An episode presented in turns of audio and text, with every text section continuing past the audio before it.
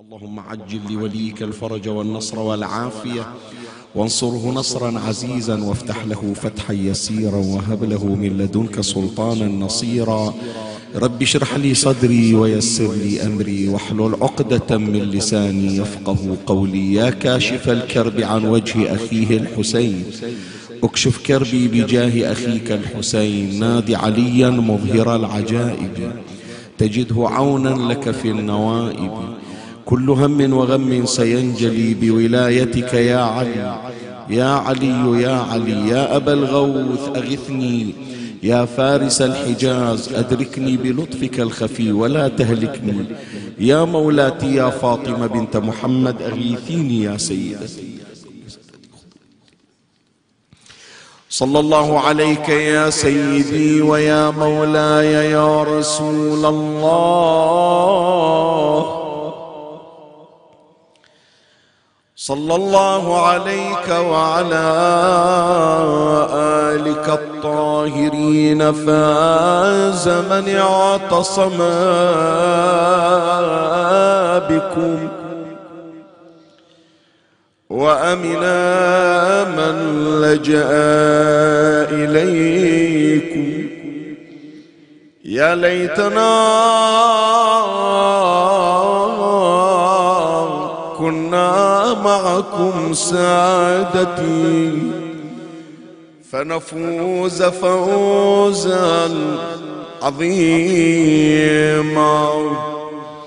أعوذ بالله من الشيطان الرجيم.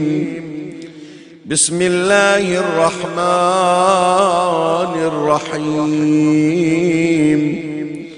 حتى إذا جاء أحدهم أحدهم الموت قال رب ارجعون. لعلي أعمل صالحا فيما ترك كلا إنها كلمة هو قائلها. ومن ورائهم برزخ إلى يوم يبعثون. آمنا بالله. صدق الله مولانا العلي العظيم. تقدم الكلام في الليلة الماضية حول هاتين الآيتين الشريفتين. وأشرنا إلى أنهما يدعوان الإنسان المؤمن إلى أن يكون ذا بضاعة وذا رصيد يحمل هذا الرصيد وهذه البضاعة حينما ينتقل من هذا العالم إلى رحلة إلى عالم آخر يعبر عنه بعالم البرزخ. وعالم البرزخ هو أول مراحل انتقال الإنسان إلى العالم الأخروي وهو مليء بالعقبات وهو مليء بالمحطات. يحتاج الإنسان فيها إلى رصيد. يحتاج الإنسان فيها إلى بضاعة. يحتاج الإنسان فيها إلى مخزون. بهذا المخزون بهذا الرصيد بهذه البضاعة بهذا الجواز يستطيع العبور. وإلا فإنه يوقف ويحاسب ويساءل ولعله يشدد عليه في ذلك فمن هنا كانت سلسلة ابتدأناها الليلة الماضية وهذه الليلة سلسلة مكونة من حلقتين. نجيب على هذا الذي أشارت إليه الآية إلى أن الإنسان حينما يأتي ويصطدم بتلك المرحلة وبذلك العالم عالم البرزخ ويجد نفسه صفر اليدين. ليس عنده رصيد ليس عنده مخزون ليس عنده بضاعة. ويوقف في ذلك العالم فيطلب فرصة للرجوع. قال رب ارجعوا لعلي أعمل صالحا. يعني شنو؟ يعني أعطوني فرصة أخرى. ولو بمقدار سنة سنتين شوية أتزود حتى أسوي لي رصيد. أسوي لي بضاعة. هالبضاعة تعبرني في هذا العالم؟ لا. الخطاب يأتيه كلا.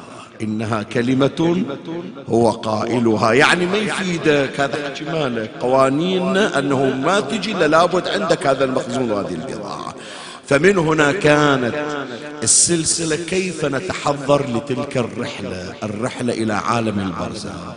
ما هي البضاعة التي نحاول أن نتحصل عليها حتى تنفعنا في ذلك العالم؟ وأشرت في الحلقة الماضية إلى ثلاثة أمور ينبغي أن تتوفر عندنا أعمال وأوراد وسلوكيات وأخلاق. ذكرنا بعضا من الأعمال ذكرنا بعضا من الأوراد والأذكار. أشرنا إلى مجموعة من السلوكيات. هذه إذا الثلاثة أمور حصلنا عليها إن شاء الله نعبر بذلك العالم ويكون عوض أن يكون حفرة من حفر النيران والمستجار بالله. يصير عالم البرزخ كما أخبر المصطفى صلى الله عليه وآله. روضة من رياض الجنة. طيب. يتولد عندنا سؤال. يجي واحد من أولادنا من الشباب يقول شيخنا أنا ما يخالف افتهمت من حديثك البارحة بأنه أنا أخي أسوي لي رصيد ينفعني في العالم الأخروي. بس أنا الآن ما أحكي عن نفسي. لا. أحكي عن أناس أعزاء فارقناهم. فارقناهم وليس عندهم بضاعة وليس عندهم رصيد.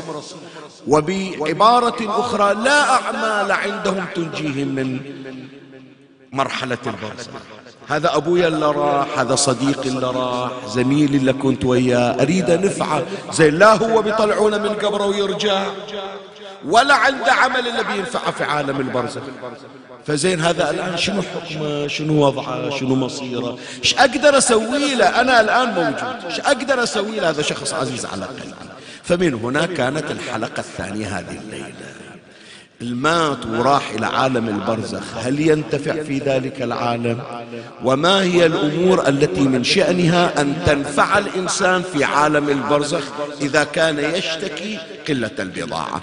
أشير إلى خمسة من الأمور في بحث هذه الليلة من سلسلة رح التحضير لرحلة البرزخ. خمسة من الأمور إحنا نقدر نقدمها إلى أحبتنا في عالم البرزخ. أشير إليها تباعا ومن الله أستمد العون والتوفيق. ومن مولاي أبي الفضل العباس المدد وألتمس منكم الدعاء. وثلاثا بأعلى الأصوات صلوا على محمد وآل محمد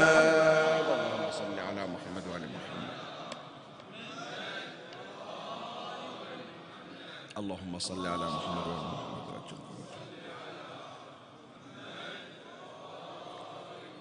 اللهم صل على محمد مولاي الكريم أنت حيثما كنت اسمعني وفرغ لي قلبك وأعرني سمعك وأقبل علي بكلك. أخبرتك بأن بحث هذه الليلة هو الحلقة الثانية من سلسلة التحضير لرحلة البرزخ وسنشير إلى خمسة من الأمور تنفع الإنسان الميت في عالم البرزخ حتى ولو كان ذا بضاعة قليلة. أما الأمر الأول نطلق عليه سر الجريدتين اللتين توضعان مع الميت ساعة التغسيل وتترك معه في قبره. ترى هذه الفت نظرك يعني ونظر الإخوة الأحبة الذين يتابعون عبر البث ترى أكو بعض الأشخاص يعرفون أنه الميت يغسلونه ويكفنونه لكن أكو بعض الأمور يجهلونها. من هذه الأمور مثلا كثيرون حتى من أولادنا من بناتنا ما يدرون أنه الميت من يفرغ الغاسل من تغسيله ويبتدئ بالتكفين ويلبس الكفن إن كان رجلا أو كانت امرأة يخلون وياه قطعتين من جريد النخل. هذا إحنا طبعا من صغر ندري عنها وعن هذه الأمور مر علينا بالأحكام الشرعية بس البعض ما يدري عن هذا الأمر. الآن لو تسأل أولادنا وبناتنا يقول ما أدري. قطعتين يجيبونها من سعف النخيل من جريد النخيل ويخلونها ويا الميت من يكفان يحطونها وياه وينزل بهاتين الجريدتين في القبر. زين البعض الآخر يدري شاف إحنا اتذكر في وقت آه، من يجيبون الميت يجهزونه قبل الصلاة عليه.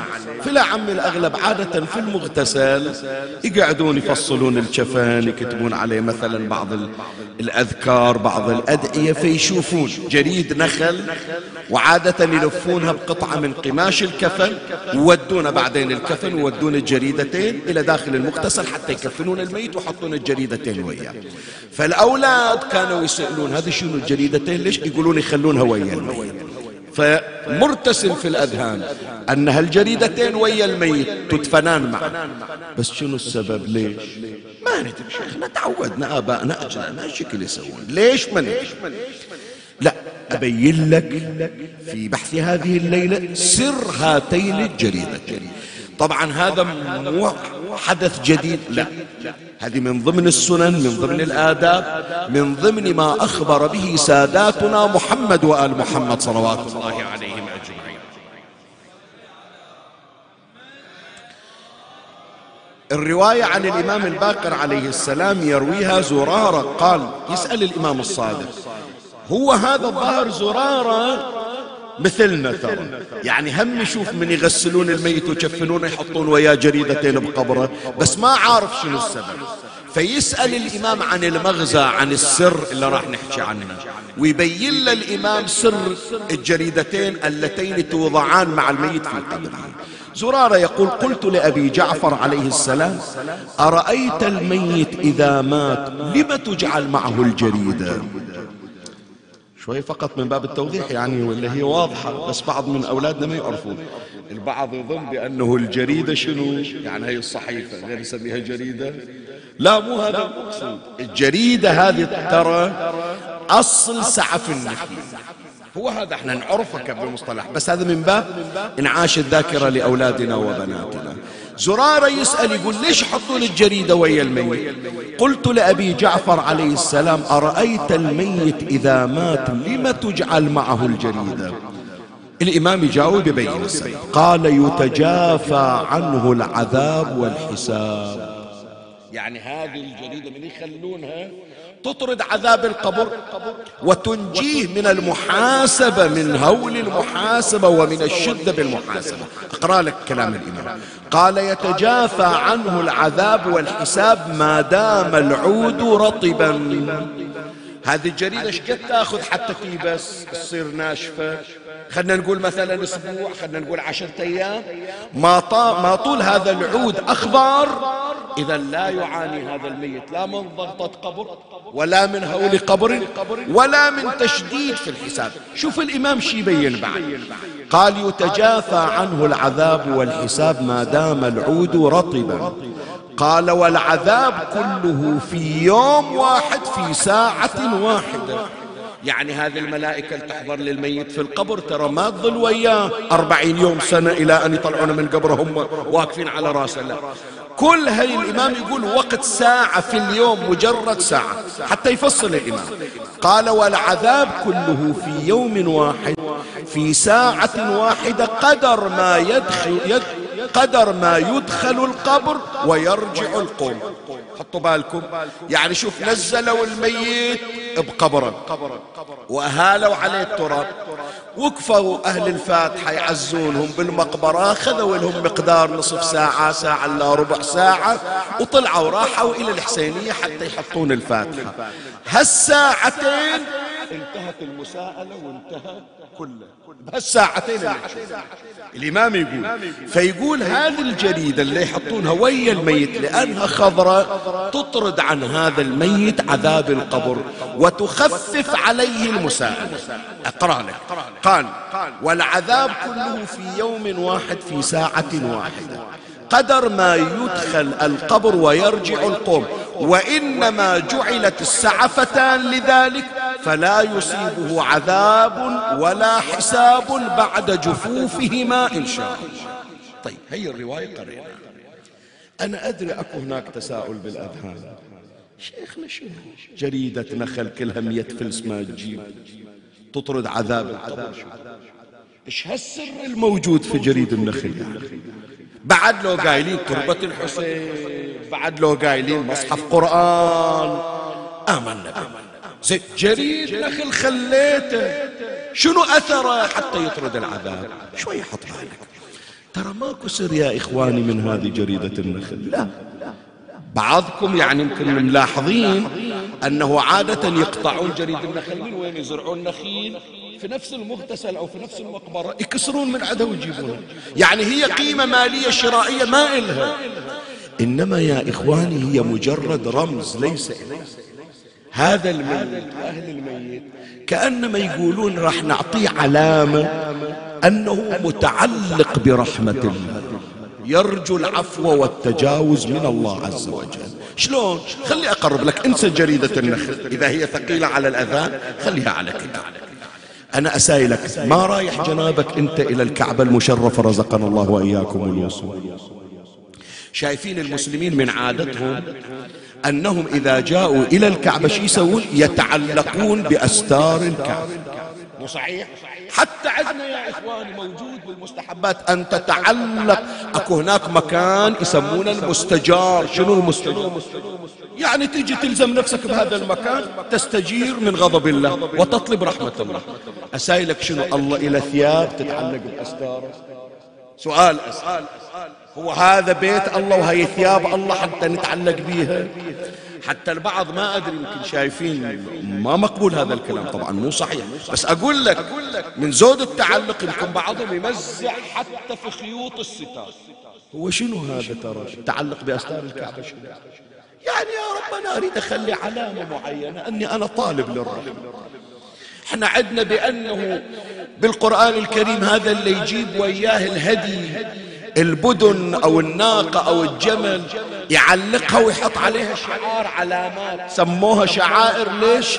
يعني هذه الناقة أنا جايبينها هدي إلى الكعبة هدي إلى الله. شنو الله ما يدري؟ وإنما هو إبراز للطاعة. هم أيضا يا إخواني قصة الجريدة. وما لي الجريدة ما تسوى شيء بس أنا جاي أبين أقول يا ربي طالب هذا هلا جايين لك. ونزلناه بالقبر.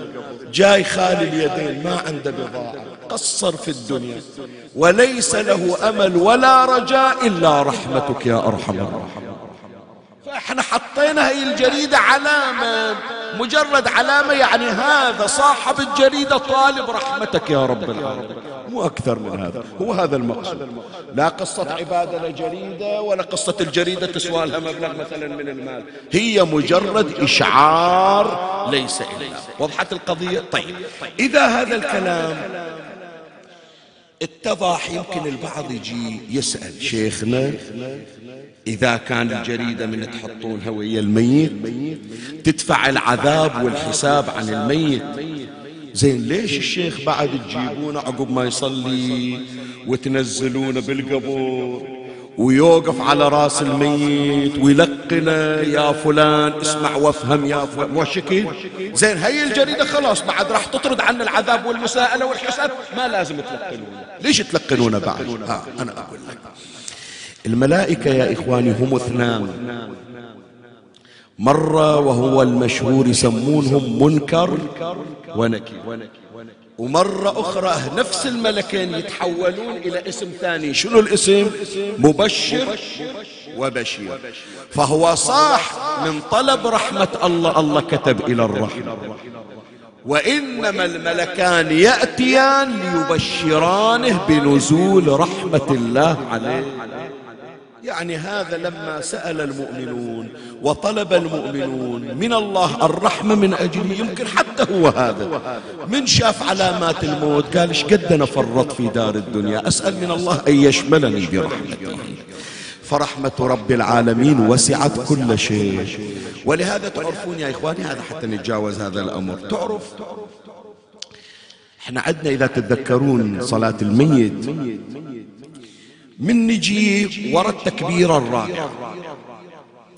اللهم إن هذا المسجى أمامنا عبدك وابن عبدك وابن أمتك نزل بك وأنت خير منزول به افتقر إلى رحمتك وأنت غني عن عن عذابه اللهم لا نعلم من ظاهره إلا خيرا وأنت أعلم به منا.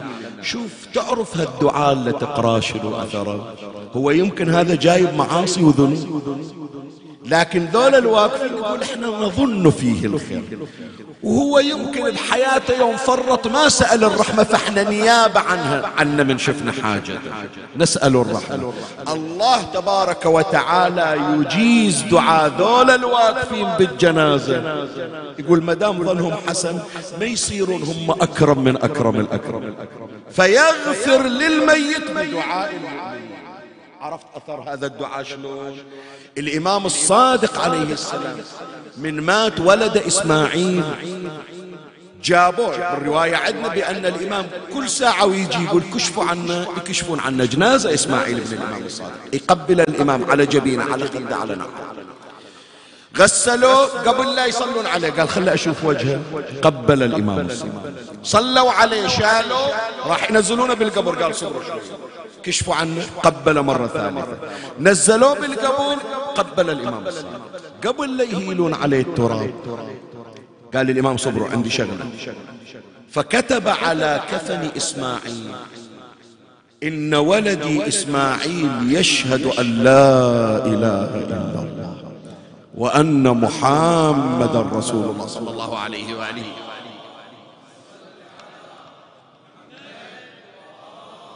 وكتب الإمام شهادة إلى ولد إسماعيل. طيب ليش مع العلم إسماعيل ما عنده ذنب ترى. من أهل الإيمان من أهل الولاية ومعتقد بإمامة أخيه موسى ابن جعفر.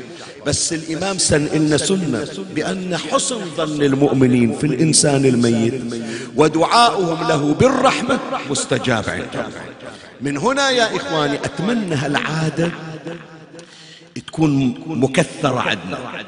شوية هذا زايد عن المطلب اللي ذاكرنا بس إلى فائدة وإلى أثر. عدة من ضمن المستحبات يا إخواني أن يكتب على الكفن شهادة أربعين مؤمن للميت بأنه قد مضى على خير.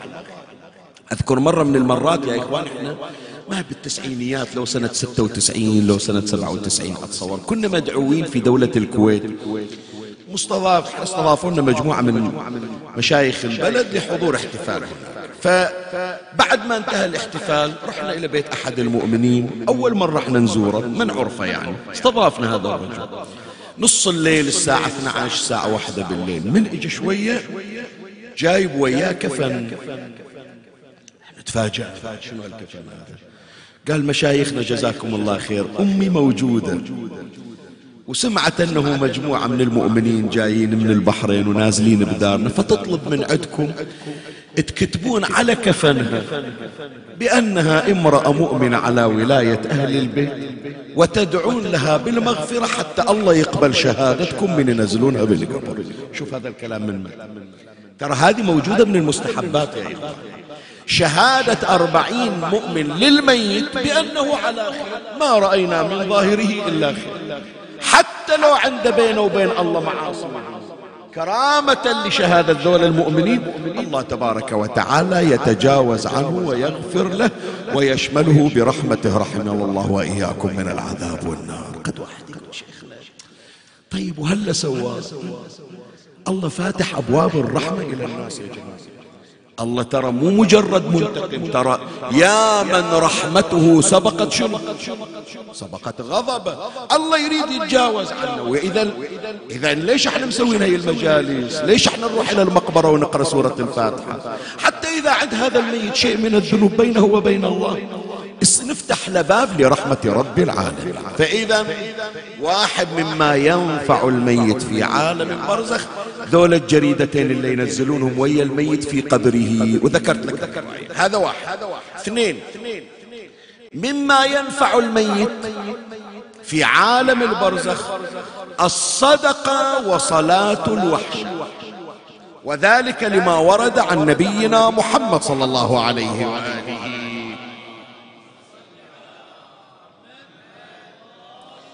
قال رسول الله صلى الله عليه وآله لا يأتي على الميت ساعة أشد من أول ليلة. اللهم يا مجيد إي والله. شوية خلينا نوقف يعني على العبارة. تستحق أنه الواحد يتوقف على بالله عليك عمي القاعدين كلكم أهل خير وأهل إقبال على الله عز وجل. بس هذه فقط من باب التذكير. إمامنا باب الحوائج موسى بن جعفر سلام الله عليه. في الزيارة يسمونه حليف السجدة الطويلة. سجدة الإمام موسى بن جعفر من طلعة الشمس إلى وقت صلاة الظهر. إي نعم ست ساعات سبع ساعات. من طلعة الشمس إلى زوال الشمس. وفي وين عمي؟ مو مكان مثل ما إحنا قاعدين تكييف وإضاءة. لا لا لا, لا. في طامورة أسفل الأرض. أنت لو تقول لي موسى ابن جعفر ست ساعات ساجد ما يشيل راسه شي يقول؟ اللهم إني أسألك الراحة عند الموت والمغفرة بعد الموت والعفو عند الحساب. بالله عليك إذا موسى ابن جعفر الراهب قال محمد شفيعنا يوم القيامة. ست ساعات ساجد بس يطلب ساعة الموت يكون الله يخففها عنه. أنا وأنت شو نقول عنه؟ سؤال. أنا وأنت شو نقول؟ يعني هذا قلت لك فقط واحد يحتاج يتأمل. زين أهل البيت هم الشفعاء الله يدفع عنا. ما في القبر من أهوال ببركاته ومع ذلك هم في تلك الساعة يسألون الراحة عند الموت. أنا شأقول إلا من أصبح إلى أن أمسي ما أفتر من الذنوب والمعاصي. فالنبي صلى الله عليه وآله يقول هذه أشد الساعة أشد الساعة. لا يأتي على الميت ساعة أشد من أول ليلة. فارحموا موتاكم بشنو؟ بالصدقة. فإن لم تجدوا فليصلي أحدكم ركعتين. يقرأ في الأولى بفاتحة الكتاب مرة وقل هو الله أحد مرتين وفي الثانية بفاتحة الكتاب مرة وألهاكم التكاثر عشر مرات. وسلم ويقول ويسلم ويقول اللهم صل على محمد وآل محمد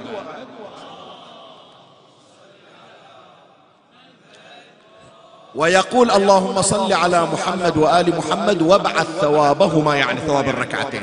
إلى قبر ذلك الميت فلان ابن فلان. طيب هذا تصدق؟ ما تصدق صلى ركعتين. إيش حصل من وراء الركعتين؟ اللي نسميها صلاة أحسن صلاة الوحشة. قال النبي صلى الله عليه وآله فيبعث الله من ساعته ألف ملك في إلى قبره. مع كل ملك ثوب وحلة ويوسع في قبره من الضيق إلى يوم ينفخ في الصور. ويعطى المصلي هذا اللي وقف صلى صلاة الوحشة. ويعطى المصلي بعدد ما طلعت عليه الشمس حسنات وترفع له أربعون دعوة شوف بركات هذه صلاة صلاة الوحشة اللي ما تاخذ ربع ساعة ثلث ساعة. شنو ربع ساعة؟ طبعا لها أكثر من طريقة هي واحدة من الطرق. بالركعة الأولى الحمد ومرتين قل هو الله أحد. وبالركعة الثانية الحمد وعشر مرات ألهاكم التكاثر. الطريقة اللي عادة إحنا نصليها شنو؟ الحمد في الركعة الأولى وآية الكرسي. وفي الثانية الحمد شنو؟ عشر مرات إنا أنزلنا في ليلة طبعا لو تلاحظون في الآونة الأخيرة إجا بعض الأشخاص قالوا شيخنا ما نصلي صلاة الوحشة اللي يسمونها مرة صلاة ليلة الدفن ومرة يسمونها صلاة الهدية ومرة يسمونها صلاة الوحشة ليش؟ قال إيه؟ لأنه النبي يقول تصدق الماء عنده صدقة شي يسوي؟ يصلي صلاة فاحنا ما إحنا نصلي صلاة الوحشة بنطلع الصدقة صدقة أحسن من صلاة الوحشة لا عمي هذا خليه يصير تصحيح. شلون؟ أنا أقول لك. الاثنين سووا هم طلع صدقة؟ هم صل صلاة الوحشة ليش؟ حط بالك لأن أكو شيء مغفول عنه ما ملتفتين هذول ليلة الوحشة صلوا صلاة الجماعة بالمسجد. قالوا فلان متوفي اليوم دفناه العصر خلنا نلم صدقة ونطلعها عنه بدل ما نصلي صلاة الوحشة. زين. لموا الصدقة. وين ودوها سؤال أسأل. وين ودوا الصدقة؟ زين ودوها للصندوق مو صحيح؟ للجمعية. هو المفروض تروح للفقير فأنا الآن ما أعرف فقراء أعطيها واحد يوصلها للفقير. الأثر أثر الصدقة متى يطلع؟ يطلع بمجرد استلام الفقير للصدقة. زين إذا الفقير ما موجود وكيل الفقير من يستلم. زين هل مبلغ إذا تأجل إلى يوم ثاني صح أنا طلعت بس ما دام الفقير. أو وكيل الفقير الوكيل مثلا أو الصندوق الخيري. فالأثر ما طلع. الأثر يطلع بمجرد قبض الصدقة. زين. ظل كيس الصدقة ملموم. وهذا ترى كثير. تمر علينا. كثير تمر علينا. تعرف متى مثلا؟ أنا بقول لك. شوف إحنا طالعين إلى العمرة ورايحين المدينة للزيارة. الله رزقنا وياكم أو مثلا بالعراق من كربلاء رايحين نجف. من نجف رايحين كاظمية. وهكذا. أول ما نصعد الباص من الصبح شو يقولوا؟ أحسن. صدقة لدفع زين أنت طلعت الصدقة. الصدقة في الكيس. ما لها أثر ترى.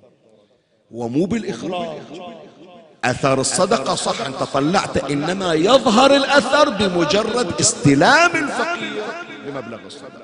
نعم. نعم طرشت مثلا اتصلت إلى البيت يا جماعة ترى إحنا طالعين بسفرة. ما طلعنا صدقة طلعوا أنتم ودوا للصندوق الخيري أو ودوا مثلا للفقير. إيه بدل بس أنا عازلها مجرد العزل ما يكفي عرفت؟ فموضع الشاهد شنو؟ أنا طلعت الصدقة ليلة اللي توفى الحج. الصندوق مبني. ما عندي أحد يستلم. فقير ما أعرف فأطلع الصدقة وهم أصلي صلاة ليلة الوحشة. حتى إذا الأثر بعد ما صار مال الصدقة محل شنو عندنا صلاة ليلة الوحشة. مو يجي واحد يقول لا ما إحنا مصلين صلاة ليلة الوحشة من تصدق أحسن. اجمع بين الحسنين وهو نور على شنو؟ نور على فإذا الأمر الثاني مما ينفع الميت الصدقة وصلاة ليلة الوحشة. بعد الأمر الثالث الذي ينفع الميت في عالم البرزخ قراءة القرآن على قبر. وعدنا كثير يا إخواني في الروايات ماذا نقرأ. هو أقلها الواحد يقرأ سورة الفاتحة. بس أكو يا إخواني بعض الصور مو بس تنفع الميت تنفعك حتى أنت القارئ شنو هي أبرزها؟ إن شاء الله تحفظونها وتعلمونها لأولادكم حتى من يروحون يوم الخميس يزورون قبور موتاهم أو رايحين مثلا فاتحة يكون يعرف قراءة سبع مرات إنا أنزلناه في ليلة القدر. الرواية عن الإمام جعفر الصادق عليه السلام. قال من قرأ إنا أنزلناه عند قبر مؤمن سبع مرات شي حصل بعث الله إليه ملكا يعبد الله عند قبر سبحانه شوف الأثر شنو. غير قريت سبع مرات إن أنزلناه. الله خلق ملك ونزل قال له تروح تقعد عند هذا القبر اللي قرأوا عليه سبع مرات إن أنزلنا في ليلة القدر. ويقعد هذا الملك يعبد الله إلى يوم القيامة. ثواب العبادة المن للميت اللي قرأوا عليه إنا أنزلناه سبع مرات. أقرأ لك الرواية. من قرأ إنا أنزلناه عند قبر مؤمن سبع مرات بعث الله إليه ملكا يعبد الله عند قبره ويكتب للميت ثواب ما يعمل ذلك الملك. فإذا بعثه الله من قبره صارت القيامة لم يمر على هول إلا صرفه الله عنه بذلك الملك. حتى يدخله الله به الجنة ويقرأ الآن يعلمنا الإمام ويقرأ مع إنا أنزلنا سورة الحمد والمعوذتين وقل هو الله أحد وآية الكرسي ثلاث مرات كل سورة وإنا أنزلناه سبع مرات. أتمنى يا إخواني أهل كل قرية هالقرية المباركة وغيرها من القرى. عادة يخلون عند مدخل المقبرة السلام على أهل القبور السلام على أهل لا إله إلا الله من أهل لا إله إلا الله يا أهل لا إله إلى آخره. حطوا هذا الذكر. هم تعلمون الأولاد هم ما يعرف يكون يتعلم. هو يحصل ثواب وهم الموتى يحصلون بعد من ضمن الأذكار التي تنفع الإنسان الميت هذا ما عنده عمل لكن يحصل بركة من واحد حي. شنو هي؟ سورة الملك. تبارك الذي بيده شنو؟ بيده الملك. تدري هذه سورة الملك شو يسمونها؟ يسمونها المنجية. سورة شو يسمونها؟ المنجية. شنو منجية؟ يعني أي ميت في قبره يشكو عذاب القبر ينجيه الله من أهوال القبر ببركة هذه. والرواية واردة عن نبينا محمد صلى الله عليه وآله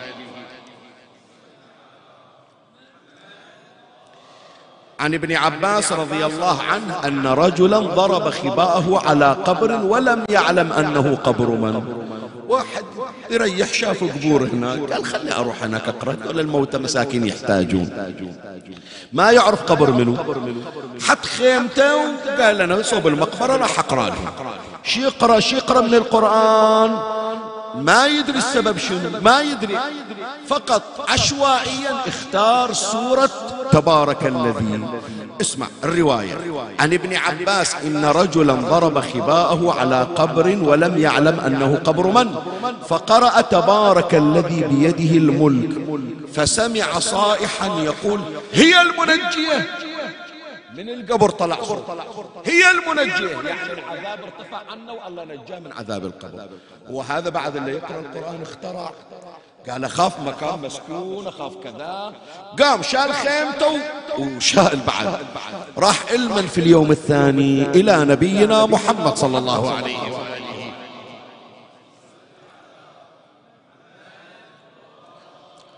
قال له يا رسول الله البارحة أنا ضارب خيمة صوب القبور قلت أقرأ لهم واختر سورة الملك. وسمعت صوت واخترعت من هذا الصوت. شنو يا رسول الله؟ فقال النبي صلى الله عليه وآله هي المنجية من عذاب القبر إي والله يا إخواني شوي يعني ما يخالف. أعطوني من وقتكم ومن صدركم الساعة شوي كلها دقيقة مو أكثر. إحنا تعودنا على عادات وكثير من هذه العادات جاية تروح. يعني خلي أقول إحنا مو عندنا يوم كسار الفاتحة نروح وين تالي الجبار زين. ليش حتى الخطيب يجي يقرأ بيتين اللي تشوفه الآن في السابق مو هذا. اللي تشوفه الآن كسار الفاتحة قبل اللي لحقنا عليه مو هذا. الآن تغير. شلون؟ أنا أقول لك. إذا تتذكرون يا جماعة الأول إذا يوم ثالث كسروا الفاتحة ورايحين الجبانة يشيلون وياهم الربعة عدل لو لا. يشيلون ربعة الأجزاء أجزاء القرآن. والجزء مو هذا اللي تشوفه الآن ورقة ورقتين. لا جزء كامل. ويرتبون لنفسهم بحيث القعدة عند القبر تقريبا يمكن تاخذ نص ساعة ساعة إلا ربع. ليش؟ يوزعون أجزاء القرآن كامل فيختمون ختمة. القبر الآن تحصل هذا الكلام موجود؟ سيدة من وصلوا وقالوا يلا شيخنا بالعجل اقرا بيتين هو الغرض مو بس البيتين يا جماعة. لا الغرض أنه ختمة قرآن تختم عند قبر الميت صحيح لو لا؟ الآن هذه مع الأسف من حصلها راحت. طيب تعال شوف عندنا إيش صار. مولاي هذول من يجون. يقرون سورة تبارك. أنا أقول الآن يمكن أنت ما عندك إلا لحقنا عليه. آبائنا وأجدادنا. حتى من وقت قريب. مو بس إجا قرأ الفاتحة ومشى. لا. قال هذه يوم الخميس. هذا أدي حق أبوي أزوره. أنا الآن مفتقدنه فيجون ولو بمقدار نصف ساعة ولو بمقدار ثلث ساعة. إذا ما قرأ جزء على قبر أبوه. قرأ ولو سورة ياسين ولو قرأ. وصحيح. الآن يمكن حتى بعد أخاف أقول أنه يمكن ناس صار لهم سنوات ما يدلون قبور إي والله حقك. ترى لا تقول اليوم أنا مستكفي. ترى باكر هم أنا أنزل مكان ما نزل أبوي وأحتاج إلى ولدي يمر علي. إذا ولدي ما شافني أنا ما أخذنا تعالوا نروح إلى زيارة قبر جدكم. وين باكر يحن علي من ينزلوني في القبر؟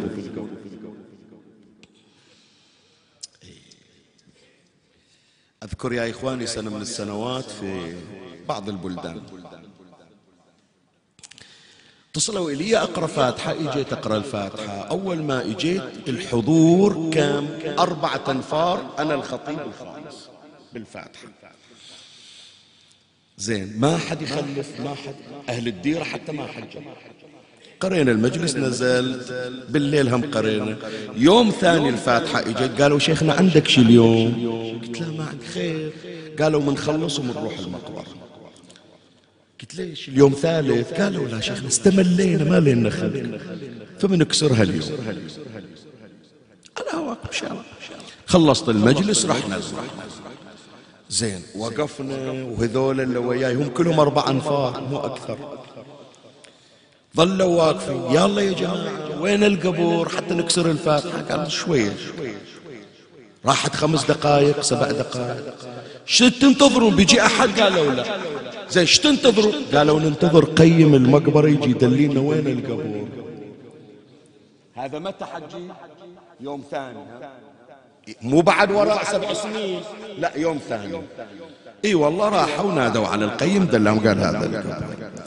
لهم تعالوا يا شو يصير لكم هذه أمكم أختكم. قالوا لا شيخ هذه مرت عمنا. عمنا متزوج وحدة من برا القرية. وما جابوا له ذرية. وتوفى عمنا وظلت مرت العم. لا أخو عندها لا ولد عندها لا أهل عندها فإحنا بعمن غصب علينا حطينا الفاتحة على لا تحكي علينا فبعد سنه إحنا ما ندري.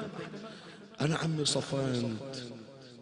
قلت رحمتك يا أرحم هذا ما مرت 24 ساعة وضيعوا قبرها. عقب خمسين سنة منو يدلي مكانها؟ سؤال أسأل صح يعني يا جماعة. أنا اللي أحكي لكم أدلي قبر أبويا. أدلي قبر جدي. جد أبويا أدلي قبره. الجد الخامس والسادس أدلي نقرأ إحنا سورة عامة للجميع. فعمي أنت تعلم أولادك صلة الأموات حتى باكر من ننزل ما حد ينسانا ولو بفاتحة. عرفت شلون؟ هذا شيء نزرعه في قلوب أولادنا. فمن هذا أقول هذه سورة المنجية خلنا نعلم أولادنا.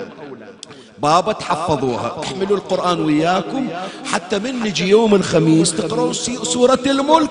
الله يرفع العذاب عن أمواتنا. وتكون إحنا هذه هدية نصلهم به. ترى والله يا إخوان وشرفكم الغالي. أمواتنا يحتاجون إلى شيء يرحمهم من عذاب القبر. أكثر من المشموم ومن ماي الوار. وأكثر من الرخام اللي يمكن أصرف عليه 700 دينار ألف دينار. نحتاج إلى هذه. لما تكلفني خمس دقائق عشر دقائق. فإذا هذا أمر الأمر الرابع حتى نختم حديثنا بعد. الأمر الرابع الذي ينفع الميت في عالم البرزخ استقامة الأولاد سمعوا. من يصير هذا الولد؟ من تصير البنت؟ خوش آدمي. ترى هذا فايدته يروح إلى إلى الولد إلى الأب إلى الوالد اللي مدفون. شلون شيخنا؟ أنا ما قرأت الفاتحة. إي نعم. خدمت الناس خدمتك للناس. تفرج عن وهذا ما أخبر عنه نبينا محمد صلى الله عليه وآله. عمي أهل المجلس شوف مجلسي كله لو لم يكن إلا هي الرواية هي تهمني أكثر من غيرها. الرواية عن الإمام عن النبي صلى الله عليه وآله. قال مر عيسى بن مريم بقبر يعذب صاحبه. هذا النبي يحكي عن النبي عيسى. مر عيسى بن مريم بقبر يعذب صاحبه. ثم مر به من قابل يعني دور السنة مر على نفس القبر.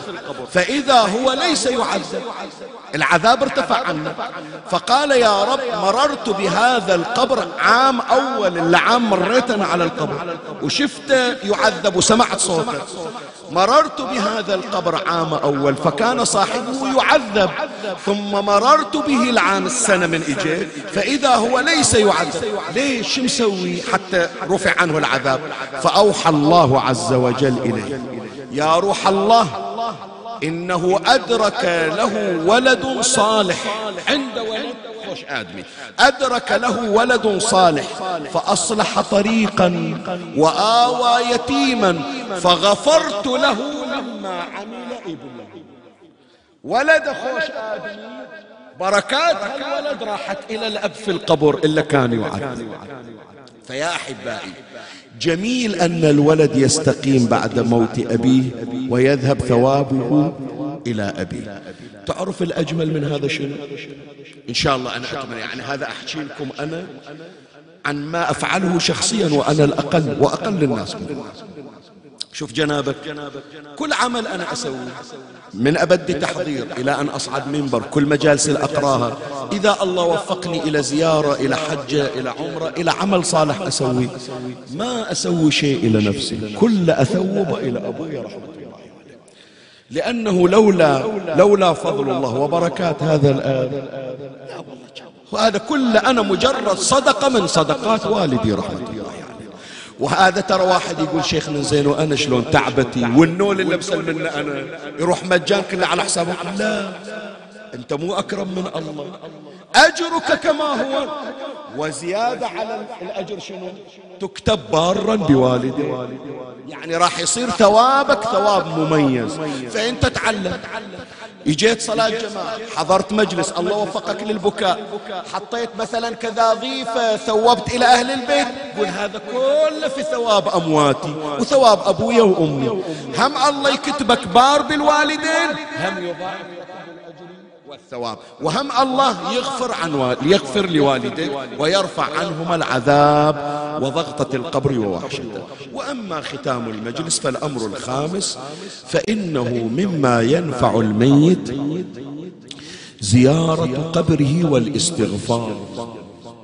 روحتنا إحنا يا جماعة المقبرة. ترى هذا نافع إلى الأموات مو فقط إحنا نروح حتى نقرأ فاتحة حتى نقول إحنا نحصل ثواب. هم نحصل ثواب هم الميت ينتفع. فلهذا ورد عن الإمام الصادق عليه السلام. قال كانت فاطمة صلوات الله عليها. كانت فاطمة عليها السلام تأتي قبور الشهداء كل غداة سبت يوم السبت الصبح. مولاة الزهرة تخلص صلاتها وتطلع وين رايحة؟ إلى أحد. تأتي قبور الشهداء كل غداة سبت فتأتي قبر حمزة فتترحم عليه وتستغفر له إيه خلاص مجلس انتهى. بس أقول لك حكاية إحنا نقراها بيوم الأربعين. من نجيب زياغة. شو نسمي إحنا يوم الأربعين؟ نسمي يوم شنو؟ تتذكرون شيلة الأول؟ عزانا الأول؟ اليوم عشرين صفر؟ يوم الزيارة. زين عندنا يا إخواني في بعض النقولات أن زين العابدين عليه السلام بعد يومين عزم على الرحيل من كربلاء إلى المدينة. فقال له بنو أسد يا ابن الحسين ما أقل مكثك عند قبر أبيك ما طولت كلها يوم. الزوار يقعدون عشرة أيام بكربلاء أنتم ما طولت زين ما مداكم حتى تستريحون أنتم جايين بهالمشوار الشاق وهالتعب كان ريحتون بكربلاء. إيش قال زين العابدين؟ أخشى على عماتي وأخواتي أن تموت زين شنو السبب؟ سؤال أسأل سؤال. ما يخالف راح أخليك تبكي بس أول تأخذ هالكلمة. شنو السبب يا جماعة؟ ترى القضية مو بس بكاء لا. الإمام يقول يقمن من قبر ويجلسن عند قبر يعني هاليومين يا جماعة شغل بنات رسول الله شنو؟ زيارات القبور والاستغفار لأنصار الحسين و... يقولون هذول يستاهلون. جون خدمنا يستاهل إلا زينب تقعد على قبره. وتبكي عليه وتترحم عليه وتطلب له الرحمة والمغفرة. شوف شلون أهل البيت يعلمون. هذه عند قبر أبو فاضل وذيك عند قبر علي الأكبر وذيك عند قبور الأنصار وذيك عند قبور الهاشمي بس وحدة يا جماعة دورت لها قبر غير. هذه تختلف عن سائر النساء. مني هذه؟ الرباب عزيزة الحسين هذه تدور على قبر والقبر ما له شاهد يا جماعة. أي قبر؟ يقول إجت إجت إجت تبكي الرباب الزين. العباد تقل وين قبر ابني يا سجد أبو محمد كل واحد له شاهد على قبر بس هالطفل اللي عمره ستة أشهر وين وديتونا؟ وين خليتونا؟ إجا تبكي الرباب. إيه أتمنى أسمع صوت. خليها ونح ونة تكون سبب لنزول الرحمة. والله اجت اجت تبكي الرباب الزين العباد تقل وين قبر ابني يا سجاد إيه تقل وين قبر ابني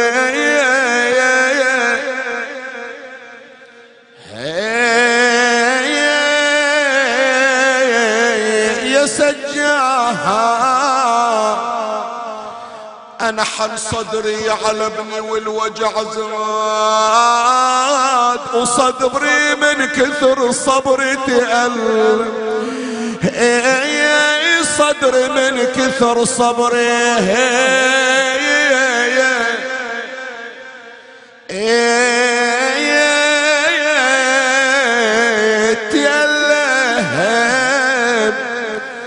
قال لها زين العابدين رباب دفنت أخي يا رضي على صدر أبي الحسن يا الله يما قالوا لي قالوا لي على صدر حسين نايم يا بعد عمري.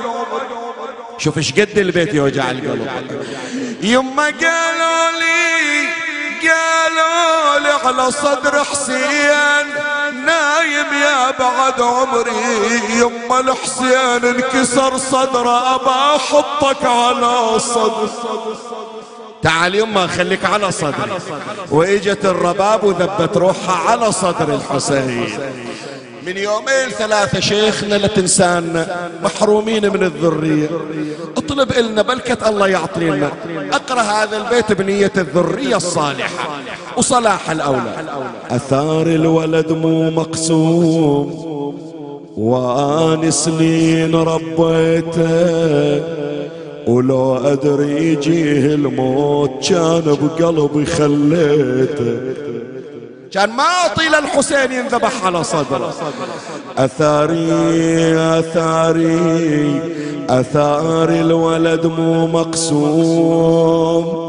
وان سنين ربيته ولو أدري يجيه الموت كان بقلبي. خليته خليته. يما ما تدري الولد لو راح من أهله ينهدم بيته. رباب إيش صاير بي؟ قالت أفز بالليل مرعوبة وهز للمهد بيدي. بنص الليل يا زينب حسبالي بجولي. حسبالي بجاية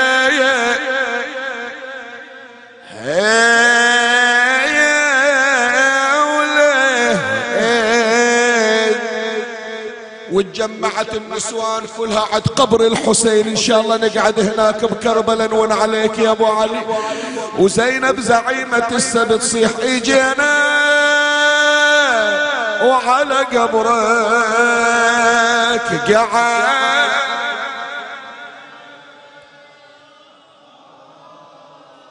ون ون كربلائية كنك بصحن الحسين. إجينا وعلى قبرك قعد يا أبا عبد الله اسمع أصوات الشيعة. ونخيناك يا عزنا وضمادنا.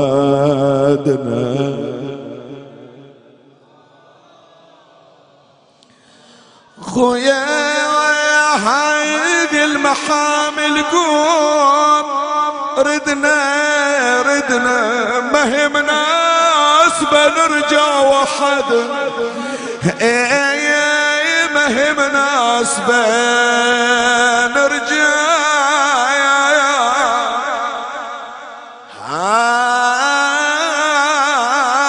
وحد مجلس مكتفي وإن شاء الله منظور بعين فاطمة. بس للحاجة المتعسرة اللي عنده أمراض وحاجة نوديها لباب الحوايج يتكفل بيها. قامت زينب من على قبر الحسين. نسوان خليجا قاعدة. أطفالي مكانكم عد قبر أبوكم. أنا باشي عنكم رايحة ورادة. وين رايحة عم قعدي ويانا أنت تعبانة. قالت أكو واحد هناك غريب ما إجت وحدة قاعدة تصوب قبره. خاف من أرجع المدينة أمة تعاتبني تقول ما حطيته عليه فاتحة. وين عمه؟ قالت أروح لابو فاضل اللي دق على صدره. قالوا لا عمه مو بس أنت وحدك هم إحنا نريد نروح لابو فاضل. ومشت زينب ويا النساء والأطفال وصلناكم يا أبو فاضل. إي والله إن شاء الله نقرأها هنا. وإحنا طالعين من عند الحسين رايحين لابو فاضل. وصلناكم يا أبو فاضل ولا جيتوا تنزلون. وهاي النو هاي الروس جبناها ومنكم نطلب العون. تحفظ لو لا وراس حسين سمحولي ليش؟ راس حسين سمحوا لي تراه مكسرة سنونة سنونة بطشت الذهب كسرها. يزيد وتنظر عيون. اي يا نازلين بكربلاء هل عندكم خبر بقتلانا وما أعلامها؟ ما حال جثة ميت في أرضكم بقي الثلاثا لا يزار مقامها يا الله. الأسماء الشريفة يا إخواني بنية تسهيل الأمور وقضاء الحوائج وشفاء الأمور. بك يا الله بمحمد بعلي بفاطمة بالحسن بالحسين بعلي بمحمد بجعفر بموسى بعلي بمحمد بعلي بالحسن بالحجة ابن الحسن بجاه مولاتنا أم البنين بجاه ولدها أبي الفضل كاشف الكرب عن وجه أخيه الحسين. اقض حوائجنا يا الله. فرج عنا يا الله اشف مرضانا يا الله. ادفع عنا كل سوء اجلب لنا كل خير. اكتبنا من عتقائك من نار جهنم. عجل اللهم فرج إمامنا صاحب العصر والزمان. شرفنا برؤيته وارزقنا شرف خدمته. ترحم على أموات وأموات الباذلين والسامعين والمؤمنين. سيما من لا يذكره ذاكر ولا يترحم عليه مترحم. المرحوم الحاج حسن إبراهيم الصياد أبو علي. اللهم صل وحدته وآنس وحشته وسكر روعته. خفف اللهم عنه ثقل الثرى. اغفر لنا وله يوم يقوم الحساب. أوصل لروحه ثواب هذا المجلس الشريف. وبلغهم جميعا ثواب الفاتحة مع الصلوات.